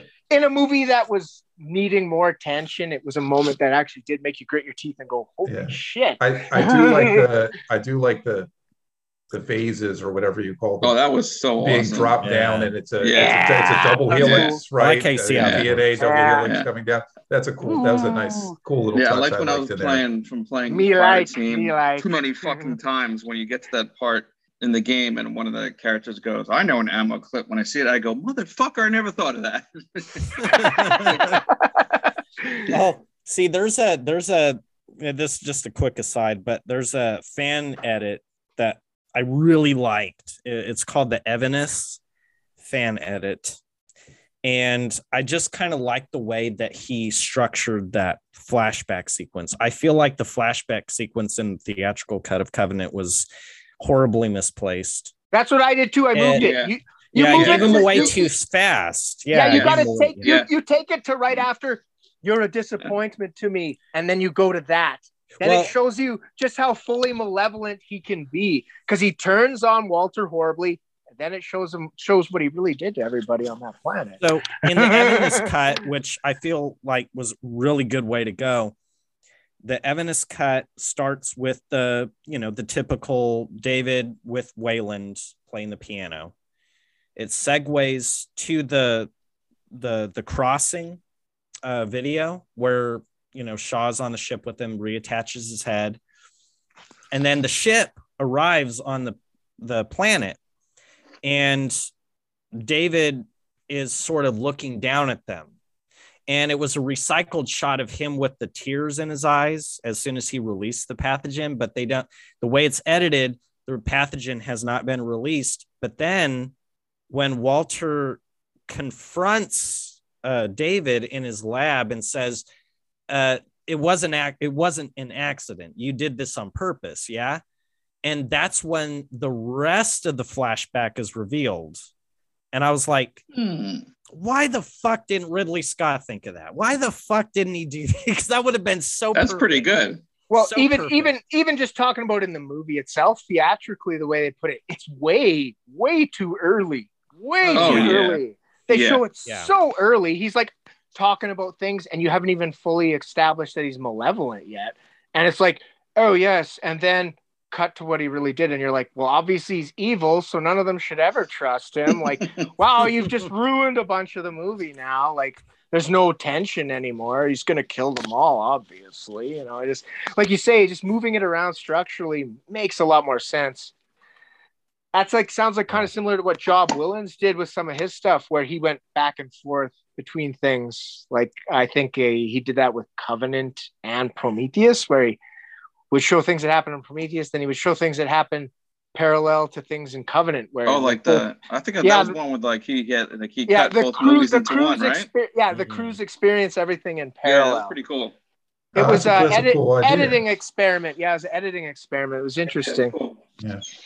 I tend to add more. He was kind of chopping it up and moving it around. I like to add more with when I do that kind of stuff, but he was moving it around structurally and like a, the Avenus cut there was like Devan was talking about, same thing. Plays with it structurally just to kind of show motivation in a way where it's, I guess, hiding it behind the curtain a little bit more, maybe until it's time to pull it back. Yeah, but the way the theatrical cut handled it was um Yeah, clumsy. it was clumsy. Yeah, it was very clumsy. And you're like, wow, so you're really giving the game away, huh? yeah. Um Yeah, But I- it is it, yeah. it is tragic that a lot of the material that bridges these two films though was lost in viral campaigns. You know, like Yeah, yeah. yeah. It's like uh, they had the right idea, except for they were they were good because it helped to drum up interest. But most people, when they went to see Prometheus, I was the only people who watched it were people like us. It's the, the, the average the average Joe. what was Yeah, that? that- Right. That Yeah, wasn't actually, that wasn't that wasn't an alien isolation you reference. know, but I uh, wa- you know they're they're not gonna they're not gonna watch it. They don't Yeah, know. I- they see Ridley Scott. They see Alien. All right, let me watch this shit. you know, that's actually a good And they're like. I, I I was- it's like you shouldn't need to do fucking homework to fully appreciate a movie. You should just be able to just go in and enjoy it. And if Broad there's extra, yeah, and there's Yeah. extra stuff, it's up to you if you want to do the research and look at the viral stuff. Like again, I fucking worship the arguably worship the Prometheus, but I know just the way it was delivered and everything not really wasn't really some sloppiness. It was just was not a sloppiness. cohesive wasn't a cohesive package. You know, we want like just put it all in the movie so we can make it all process Yeah. right on the yeah, spot. Yep. I, I always kind of wondered how the you know I, I always felt like the shift from Prometheus to Covenant was well, we want to put Alien back in the title, we want to put the the Xeno in the poster, we want to put it in the commercial, you know. And I've always wondered the audience for Covenant, how much of that was how much of that audience had seen Prometheus, right? How much of the audience was people going to that saying, "Well, I really like Prometheus." Would they even would the casual viewer really know it was a Prometheus sequel? If they just heard, well, there's an alien movie coming out, and then how much of the audience was really people who would didn't go see Prometheus but said, "Oh well, I remember Alien. I saw Alien or Mhm. Aliens." So I it, it was the way that they changed the framing and the marketing of the movie. I was always kind of curious how that influenced what the because the audience was smaller for Covenant than for Prometheus. How much of a Right. how much how much benefit did they get from pulling Alien back into the title versus how much did they maybe lose by not making it more clearly linked to Prometheus as, as we were Yeah. talking about? It was more, more mixed messages. Yeah. yeah, the studio. I'm sure they they pull them aside. Yeah. Oh, go I ahead, just- Michael. Oh no, no. I was just, I just mean, just you know, it, it's just ah, Fox, the way they change gears and development cycles, especially for so many of these alien films through history. Like, you see, what is it with uh, these guys talked about Alien Three, and I made the intro to it, and it was that that hilarious, way too out of the gates early trailer where it's like, Yeah. this time, Alien is on Earth, and then no, I just no, cut, no, they, they I- I, I- I, I saw cut- that in the, I, the I cut to the trombone So did I. trail. I, yeah, I it cut was to the it was it was Yeah, on I- Earth. Yeah, on I Earth, everybody can hear you scream. That's Yeah, what they said in the I, trailer. I cut to the trombone noise for the intro for these guys' episode because, like, you know, yeah, whoa, maybe you should get a script in hand before you make a trailer. just like, Yeah. whoa. Yeah, it was just a teaser with the. I can't remember what movie I saw it in front of, but it was just a. Te- it was Terminator Two, I think. Right, I think it was Terminator Two Yep. in the theater, That'd and be it was about right. just it was just the alien egg, um, panned over it, and it said, you know, um, in 1979 or something, you found out that in space no one can hear you scream. Next year, you'll find out that on Earth, everybody can hear you. Everyone can hear you scream. And I remember totally flipping out and being like, "Oh my Yeah. god, we're getting!" And I, I, I don't know how far along the Dark Horse comics were at that point. I think we had gotten the the Earth War run, maybe. I think so. Yeah, exactly. So you're Yeah. gaslighting the audience to Mm. expect And, yeah, that. Yeah. and it's like And this you- is going to be And you Yep. give them awesome. a and you give them a really dystopian prison movie. So you're throwing the audience's compass way out, way out Yeah. with that. Yeah, Like, yeah. Oh, Yeah, yeah. to think they bad. weren't even going to go in that direction in the first place. Yeah. It's like before that. well, Yeah. It the- was the- the- monks. the in bu- I mean. I mean that that's the great thing about the the Earth War comic run is you get the aliens on Earth and you get the humans on the alien homeworld, right? Yeah. moving, Yeah. moving in parallel, you know, Yeah, sort yeah. of in different directions. Uh, but I mean, you'd need like a, a, you know, that was early CGI days. You would you- have you to Yeah, have, need- that wouldn't- you'd have to have you a need now- hundred guys in Xeno Yeah. costumes jumping around in You every need to be- scene. you know what yeah, I mean? like I think it was AVP when they could first show a swarm of aliens. So like the technology. Had a I love that part. go. Oh my god, I get No, out when that I is a cool that. scene. Yeah, yeah. that's That, a very they, cool when scene. they pan back, right, and you see like, Yeah. Steve Allen- yeah, that is a cool scene. I don't like that. And then movie, but- and then they all do Predator seppuku and blow themselves to bits. Yeah. Kaboom! Take I, them all I, I had a bit of a nerd gasm the first time I saw that. yeah, It that was a really great. cool scene. It was really well done. Yeah, Mhm. just to circle back to Prometheus a bit before we, because I know we could digress Alien Covenant uh, a, a Yeah, lot I as know well. that that shows But, what kind um, of movie it is. yeah, exactly. but um, when you know we were talking about Prometheus and Covenant actually at the at WinterCon this uh this past weekend, you know, it was uh me and my buddy Nick Christian Matsky from uh sorry if I butchered your last name from Perfect Organism and some random guy. We were like we were talking about Covenant Prometheus, and we are saying Prometheus was this unique thing we all agree on. And then Covenant came out, we all had our theories as to why the Xenos are in their studio, whatever, blah, blah, blah. And, you know, really, you know, gave in or it was orders. But here's the thing like, Ridley, he talked so passionately for so many years over doing space jockey, engineer, whatever the fuck, you know, the, the guy in the chair. And then you you do you don't do it in a sequel. You're Ridley Scott. Just tell Fox, go fuck yourself. I want to do this story with the. I don't want to deal with the xenomorphs completely. You can have someone else do that. We have we have unlimited money to do two different projects.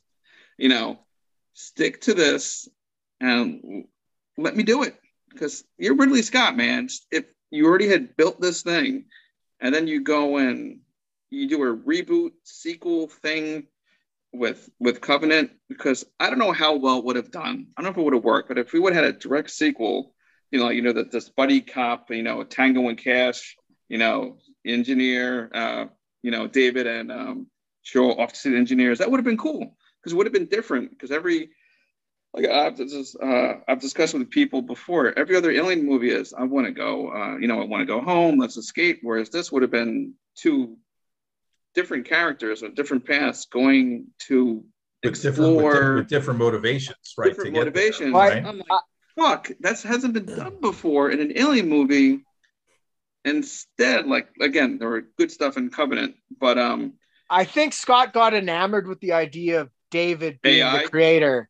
Yeah. David, no, just not so much AI, but David creating the alien, which is the ultimate oi moment for me, where I hit myself on the forehead. It's like, no, it's- no, no. I mean, I don't. You could Covenant could be the same movie. Just change the battery cable over to like, yeah, I found this egg in the engineer Yeah, city that- somewhere. exactly. All Right. you Yeah. need to say, and I'm gonna like the movie a lot more. Yeah. Alan D. Foster did it in his novel. He No, just yeah. rewrote it.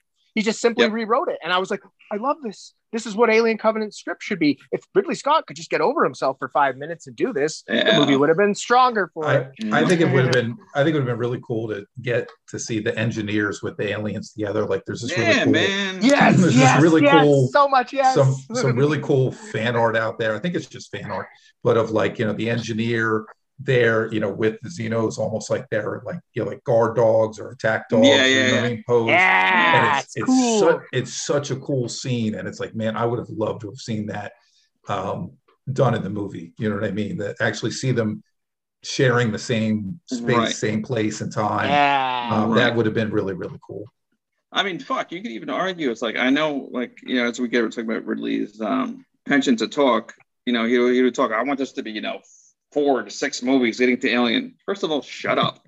Yeah, whoa, And- baby. Whoa, whoa, whoa, hold the phone. You know? It's like, dude, relax. And the thing is, it's like as um, some like even these standalone DC movies I've shown with Joker and and Batman. Just make a good movie, and people will see it. Just make Yeah. Prometheus, make it standalone as one Yeah. good movie, and then figure Well- out the rest. well like but if you, people, if you people like people love to blame the fans for why these prequels didn't work. How much shit did the Batman get before even people even saw it? Between hearing the casting, seeing the pictures, like regardless of where you're going to see the movie or not, it was ripped to shreds. Myself included. I was I was a bit harsh on Pattinson because I wasn't, you know, I didn't see Lighthouse or any of the other stuff. I was I was skeptical, but the movie came out and now it's it's a smash hit. It's just as popular and getting good reviews, if not better, than most of the MCU movies, just by being a good fucking movie.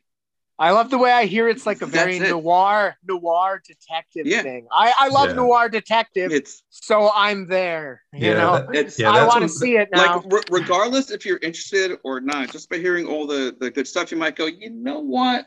Maybe you'll see matinee. Maybe I'll watch on HBO Max. You might give it a chance now. You might not have before because Matt Reeves just went out and said, you know what? I want to make a good movie.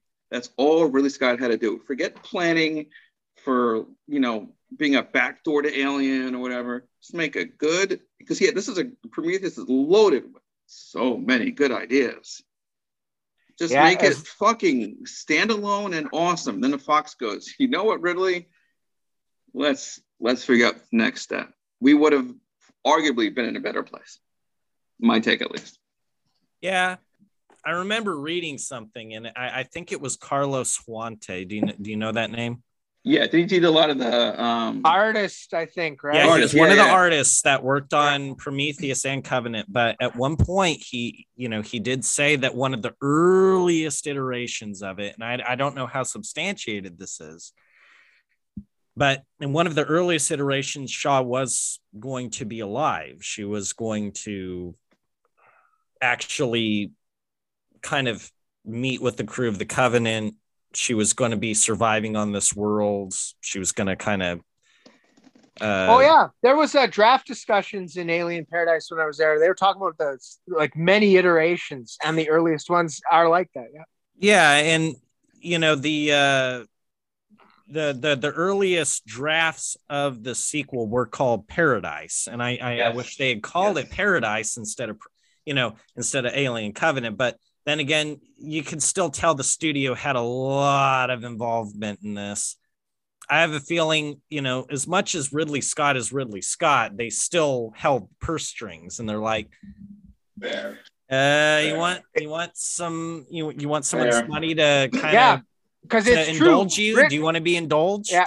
because Scott Free do, Scott Free doesn't own Alien. Brandywine Yeah, owns yeah. Alien. That's They're an important thing to know. distributor. Yeah. And so they Good they probably said if you if you want some of this money, we're willing to give you not as much as Prometheus. They go, but enough to for you to play with. They said you got to put xenomorphs in it because Ridley Scott, like for years before that point when Covenant was announced, he said, "Oh, I don't intend to revisit that monster again." He goes, "The beast he- is done. It's cooked. Stick a fork in it. It's done." Do it. you know he said that and uh Go to and hell, it was Ridley. so weird to hear him change his tune later on and say oh yeah we're we're, we're gonna have uh the the the big boy in there the you know all Yeah. this all these uh iterations i was like did, did someone just stick a finger up your ass like Yeah. what the No, no. fuck? It- it- all, all he You said was all he said was this: "I will include the xenomorph, but it must be a David-focused film." That's exactly how he got what he wanted. He got what he wanted. They got what they wanted, so they made it that way. yeah and and, And then- that's and that's the- a the- shame the- that's And the fans didn't get what they wanted. Yeah it Yeah. was more like Yeah, very stuff that was very taking confused. place behind The closed die, doors us diehards were confused. The regular audience members were confused. No one won. I actually, I actually really like the first. I don't know if it's maybe half hour or so of Covenant. That's kind of Oh, its yeah. original own love that. thing, right? Yeah. Oh, It's absolutely. it's The- it, we don't the we don't third have. The, act, yeah, the third act is where the problems come up for Yeah. me. yeah. but I, I like the beginning. I like okay, this is you know, it's it's uh, you know really horror. It's really gory. It's really terrifying. We don't have the Xenos. We have these other creatures. They're kind of like Xenos, I but love they're the different. Neomorphs. they're different enough to be Yeah. original. They're spreading differently. They're bursting differently. And that original that scene on the lander with the with the with a burster and then the deaths and the lander Doom, doom, exploding is, is Doom, doom, doom, awesome. doom, doom, Amazing. It's one of the Is best in the franchise. yeah, it's amazing. And then for me, as soon as David shows up, it all kind of grinds to a halt, right? It was like building all this tension and momentum, and then we sort of take a break. And then Come get with me, and then the Yeah, movie and- stalls. With stall, me. and then we get into and then we get into the Prometheus sequel part, right? That's what that next middle third is, is trying to build David from Prometheus. And then the last third, they were like, fuck it, we're just gonna reboot Alien in 25 minutes, right? Um, Man, you and- fucking nailed it. And So it's why like, didn't why didn't they use the second act to get into the alien stuff? Go from neomorphs to the alien and less of the let me walk around my dark castle and talk to you for Yeah. a while. I think if they had made any one of those, if they had made any one of those three films, that they made a, a, a- like an original vision of that was that was horror focused, monster focused, had they done a, a true sort of real Prometheus sequel, or just said we're going to reboot Alien, any of those three I think could have worked, right? Maybe for different segments of the audience, but to mush all three of those together into one film Yeah. it it's just kind of scattershot and it just it's just not cohesive um you know for me at least you know what? To bring it all to a head for all the criticisms we've been slapping it with in the past little bit here, I was gonna say, uh, I gotta say that you know, I mean, it had an interesting discussion regardless. Like I, I do like that it got us back interested in the in the franchise again, and it it got it away from that like that pulpy B-rated straight to DVD campy comic Yeah. book thing that it was going into because Yeah. it was getting way way off on that track there, and then Yeah. suddenly 100%. Prometheus was this huge adjustment back to like heady themes, like trying to reach for what Kubrick did with 2001. That was Yeah. definitely a good reaction to what was going on with the franchise. oh yeah, franchise. yeah Like, and at least it's like competently like shot like you Yeah. can see- Yeah. you, you know what i mean like it's, So it's a it's a competently made produced film that looks good has good Yeah. performances by the actors i mean right i mean the, before this the, we were left with avp requiem right that was the Oh. last thing we had seen. And so if we're right, I agree with you. We should temper our criticism of Covenant a little bit with we, we were at a way lower level not that long Oh. before that, right? Yeah. And- We and I mean, three sure, schlocky movies. Yeah, they, they might have overlit it a little bit in the one scene, but I mean, you know, generally it was pretty well done for the most part. Yeah, The or, daylight- or look or or look at the look at that last Predator movie. I oh, mean, Oh. Oh God. I Predator Hulk smash! I couldn't I couldn't believe what I was watching, dude. It, it really blew my mind. I mean, I'd heard it was bad, and then just out of Autism. curiosity, I was like, Autism defeats the predator, Dave. Autism. That's its kryptonite. Autism. I mean, my God, this was Oh. one year after Covenant. I mean, like, Yeah. they they managed. It was like one franchise, like, oh yeah, you want to fuck up your franchise? Hold my beer. I'm gonna fuck up my franchise. You know? and this is, this is why Marvel Disney is like, you know what? You, you, you with the teeth, acid, blood. You who like to hunt, you're going straight to Hulu. Both of you, until you learn to behave and people care see, see, I think actually, you know, looking at, I think you could make a pretty cool horror-based, small-scale setting, one Xeno, Mhm. characters in a trap setting, lower budget. I think you could make a pretty cool, like grimy, gritty, nasty alien film on that budget. The fucking fan setting. films proved that. Yeah, I think you. Oh could do yeah. that.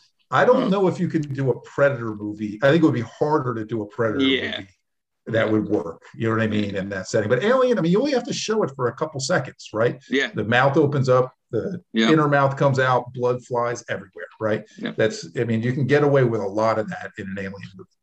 Well, I always found with the with with Predators, like uh the the movie that Rodriguez produced a few years I back. love there. that movie. Yeah, Oh. was See, with Predators, you've got a caveat built right into the story for what AVP should have always been.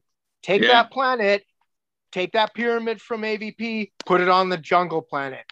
Oh my God, Yeah. look, you've got an awesome Alien versus Predator movie. And then it can Yeah. spill out into the jungle, location shoot, have fun Yeah. with that. Aliens in the jungle, we never seen that Oh before. man, that looked cool I as shit. mean, oh. yeah, like it's just roads not taken. Fox, god damn you.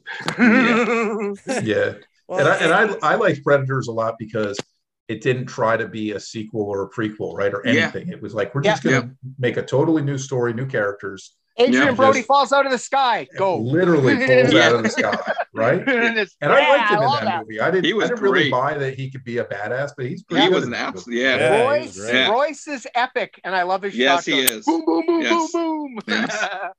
Auto loader. Oh. Yes. Uh, hey, you know what I love is the fact that this Prometheus episode became more of a Covenant episode. Yeah, you, might, you might have to re-edit was, your. Uh, I was intro. trying so hard to prevent that, but it just But you you, know can't what? help it. I'm going to There's a steer lot of- us right You- back to Prometheus for a Yeah. second. Okay, now here's one thing that no one has asked, and I don't know why I'm the only one that thought about this or got hung up on it. Is when Fifield and Milburn are in the ampule room. This before the Hammerpede shows up. It's kind of going back to what you said, Dave, about the the levity just mixed with this jarring sense of horror. Fifield has like a bong built Yeah. into a suit, and he Yeah. takes a Is that rip. tobacco you're Yeah. smoking? Yeah, and I'm like, I I couldn't stop thinking about it even after the Hammerpede shows up. People are like, "Oh, well, well, look how stupid that guy is for reaching out towards." I'm like, how did he rig up his suit? Where did he have the time to rig up his suit to take a rip? Like, how is that? And why didn't he take a rip when they found the dead alien? Just just calm yourself down. Take a just take a little fucking rip. And you'll be I've never thought of this. Uh, This is brilliant Prometheus Discord. This is yeah, right. and- and- I've never even thought of that. That's like, true. where'd you get to the Jane, Right, and- man? Where'd you and- put and the the- Jane and the- in there? Right. And the What's talk about Rick- Milburn, right? Yeah. Milburn's a biologist, right? If there's a snake on Earth you you haven't seen before, it could be venomous. It could instantly kill you if it if it bit you, right? Just a snake in my backyard. oh yeah, the alternate Right. cut of that. The alternate cut of that scene is so much better, where he uses tongs to grab it instead Uh, of putting his hand on its head. That's ridiculous. Oh yeah. Yeah. I mean, it's it, why would you think if a, if a snake on Earth can kill you with venom in minutes, why would you think an alien snake would be safe to reach out and and touch? I mean, he's not high, right? That would have made if they had switched Yeah, it, right. that Yeah, might have made some sense. I think feel had like- more sense and he was high. Yeah, like yeah, exactly. You know. Scott's um, got some. Scott's got something about subliminal, like between both these prequels, with like like lacing the marijuana reference in there because there's a cut scene Yeah. where Walter gives Yeah. fucking. He's like, Yeah. "Here, want some joints to get over Yeah. things," you know. and they were It's some like- they were some really nicely rolled joints. like he he did a good job. He really rolled each and every one. That, That's what that's what Walter was built for. Yeah, yeah, yeah. like, hey, buddy. Yeah. I'm here to. I'm here to serve marijuana cigarettes. Yeah, and actually, spe- speaking of drugs, that's one thing that really I, I noticed in Prometheus. I talked about how they have the repetition of of those two characters just being lost, so going back to it over and over again. When Shaw, after her after the med pod scene, obviously her abdomen's been cut open, surgically repaired, but she's still got She's a lot jacking a lot of of stuff stims, she's got to yeah. do. Yeah. I mean, I understand showing us once hitting it with the stims, right? Um, or you know, the anesthetic, whatever that is. Okay, we get it. You know, she's in agony, but she's she's going to keep going. They must show her do that four or five times, and I'm just like, He's high as why shit. over and over again? It, it just there's some strange choices with things. They just the repetition of certain things in the movie. It's like, do they not trust the audience to get that? Like, oh, okay, she just got cut open, but she drugged herself up. She's gonna push through it. That we have to show it to them again and again so the audience gets it or something. You know what I mean? Yeah. She's Yeah. just Yeah, jacked, it- just jacked up like Starbuck on Battlestar Galactica. I'm really loaded on the stims. Nah. yeah, it, it's a it's another case of like I was talking about this with um, uh, Jimmy Prater over uh, Perfect Organism. Like too many movies, they just assume the audience is fucking stupid. I hate to break it to you, but we're not. Most of us could figure it out.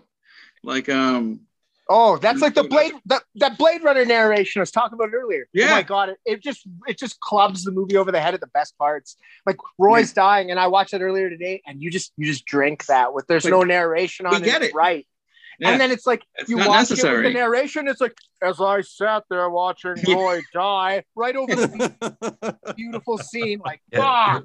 yeah. The the, fi- the final cut is is such a thing of beauty. I mean, it's That's like what the That's what closest me- things to a perfect Chef's- movie I've, I've chef's seen. That's what made me final cut. appreciate the movie. For years, I saw on these the all the and so- you know, on social media there's articles about a great movie Blade Runner. Is every time I watch it, I'm like, what is this shit? And then it, My wife And then- says I'm like a fish. what is They don't this? advertise for killers in the newspaper. Oh Really? You got to tell me that, eh? Thanks. And then I think it was on Vudu or something. The final cut was on sale for like five dollars. And I think I was, I think ironically, I think I was might have been messaging Prater, and I'm like, you know what? I'm like, eh, I'm like, should I get this? He's like, yeah, yeah, it's the best version. I'm like, all right. So I bit, I bought it, and then I waited till I was in the mood, and I had some time to kill. You know, cracked open a beer, made some popcorn. I'm like, all right, let's do this. And then I'm like, okay, this is what I've been missing. I'd never seen this before. I'm like, that was awesome. Now I get the hype. Now I get it. Yeah, I saw when I was a kid. I saw it. What they released on VHS in the U.S. was called the International Cut, and it had the narration, but it had three scenes that had been cut from the theatrical release, and two of them were gore related. And so the the the the the, the thumbs in Tyrell's eyes goes on for a couple seconds longer, and then when uh, Deckard gets his nose broken, you can hear an audible like crunch when when he gets his nose broken. And those two scenes really stuck with me when I was a kid and I saw it. And then the same thing, saw it again later, and I'm like, I swear that this is a little bit different. And then now you can see all the different versions or whatever. But there's they could take the final cut, put those two little extra pieces of gore in there, and it would be it would be even better than perfect. What was it? Um, I found Alien Three. Uh, like I totally rediscovered that movie when I seen the assembly cut. Uh, changed my perceptions of the movie entirely. Like I was like, hey, Prisoner Golic. He's he he. There's something that actually does happen to him. He just kind of down a rabbit hole in the middle of the last act, and you just don't know what happened to him. And Yeah. and then the, the alien getting locked up and released and him being like oh dragon and it just wipes his ass out and runs off into the tunnels and you're like wow that was way better and it's just just shows you how editing can make the difference like it's just a Yeah. tragedy that like a lot of this stuff from prometheus's virals ended up out of the movie or deleted scenes that were removed um axe fight anyone you know like good lord yeah. why did Yeah. they take that out Uh, final girl moment And you know, it's it's very repaints, That- that- very action indicative supreme of that where we're final at now. sequence. Yeah, I'm sorry, Dave. No, sorry, you go. I was saying it's it's very indicative of where we're at right now in terms of cuts and edits. Is back then we we relied on a studio to uh, give someone money to recut something, but now Yeah. it's in our hands, and that's Yeah. you know that's how we're able to have you know fan edits of Prometheus and Covenant. They won't do that now, but you know what they did with the original Alien with the director's cut and the director's cut of Aliens and the assembly cut of Alien 3. That was stuff that we otherwise wouldn't have gotten without Yeah. you know them putting in the effort, but now like we're putting in the efforts. yeah it's like I, I i think it's like it's like remixing a song right If anybody can Yep. take take a tune and do a remix of it these days and you can Right. come up with some really crazy um creative stuff like i heard a remix of uh dmx uh song with um uh, I'm gonna walk a thousand miles or whatever, and it was crazy. It absolutely That's awesome. yeah. blew my mind. Uh, and so it's it's it is it is cool that that power is in the hand of fans now, right? And that they can be they can share in the creative process. Well, I think we've uh, I was exhausted all gonna we say could. we're on the nine o'clock. We're on nine Right? o'clock on the nose. Oh my God. I got her. That was uh, That was a Nice, good rap uh, session. that was that was, that was a good first round of a Prometheus discussion. Shit. It's a mo- it's a Um, movie that warrants discussion. We'll It say that for sure. It, Yes. it, get, it gets us talking, that's for sure. Um, well, everyone, thanks for listening to us ramble on about anything and everything that has to do with Prometheus and its surrounding Yeah. surrounding uh, Yeah. topics. One could say it's peripherals, even. I guess other Dave, I'd like to put that in your little Zoom thing. Yeah. Thanks for joining us. It was Thank you you. were you were awesome. It was it was my pleasure. It's a blast Yes. hanging out and getting a chance to talk about this stuff. Yes. Prometheus Nice is a movie you. that is uh, Yes, far you. too often forgotten. So it's I always always enjoy talking about it. Um, as always, follow me on uh, us, me, whatever, on uh, Twitter at Xenomorphing uh, 426 for my shenanigans and uh, memes Got- and gifs and wisecracks. You go- are you going Uh, to plug join your, the Facebook group. You yeah, plug, Facebook are Facebook you going to group. plug you going to plug your OnlyFans?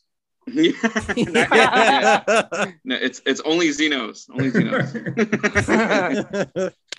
Well, I guess yeah, you got like you got Xenomorphing the blog itself on Facebook, and then you got the Hive Mind, right? yep, yep. And then um yeah, myself, I'd say you know if you're if you're interested in just a, a wider palette of sci-fi, come on over and check out my group, Worlds of Tomorrow. I've uh, been freaking talking nonstop about this In Search of Tomorrow thing because it captures the aesthetic of my group perfectly. It just takes a huge swath of 80s sci-fi, a lot of the things I like to cover in my group, and just goes right into it, like just the nuts and bolts, how it came together, everything, music, special effects, et cetera, et cetera. And I, I like to look into those kinds of things in my group. I, I, I accept all kinds of genres. I, I hate that this versus this. Star Wars is better than Star Trek, or Alien is better than Predator. I like them all, and I like to take them all in. And I tell everybody in my that are that are in that in that community, I'm like, you know, you want to talk about it, go ahead. Hey, even if I don't like it, come and talk about it. The platform wants to hear different perspectives. No. You know, Yeah, the now whole idea. And our um, podcast um, blog group is the same way. We really don't give a shit which alien movie is your favorite. Which one Yeah. you it's Exactly. good. It's all we really, like. We, we might bust your chops because that's just who we are. Me especially. We don't care if Alien Covenant's your favorite. Alien Resurrection. We don't care. Just don't be a dick. Respect and come in and join. Have a good time. Devan, you have anything you need to plug or? Well, I'm all, I'm I'm just plugging cycle. Finished the first story, working on the second one. Have some interesting things to show on Alien Day for that. Nice. So Which amazingly is Check out his Okay. page, Cycle Facebook group. That's that's a month away already. yeah, yeah, What it's a month away. I got to request that day off from work. Holy yeah. fuck! Alrighty then. All right. Well, uh, have a good one, everyone. Thanks for listening as always. Take care. Take care. See ya.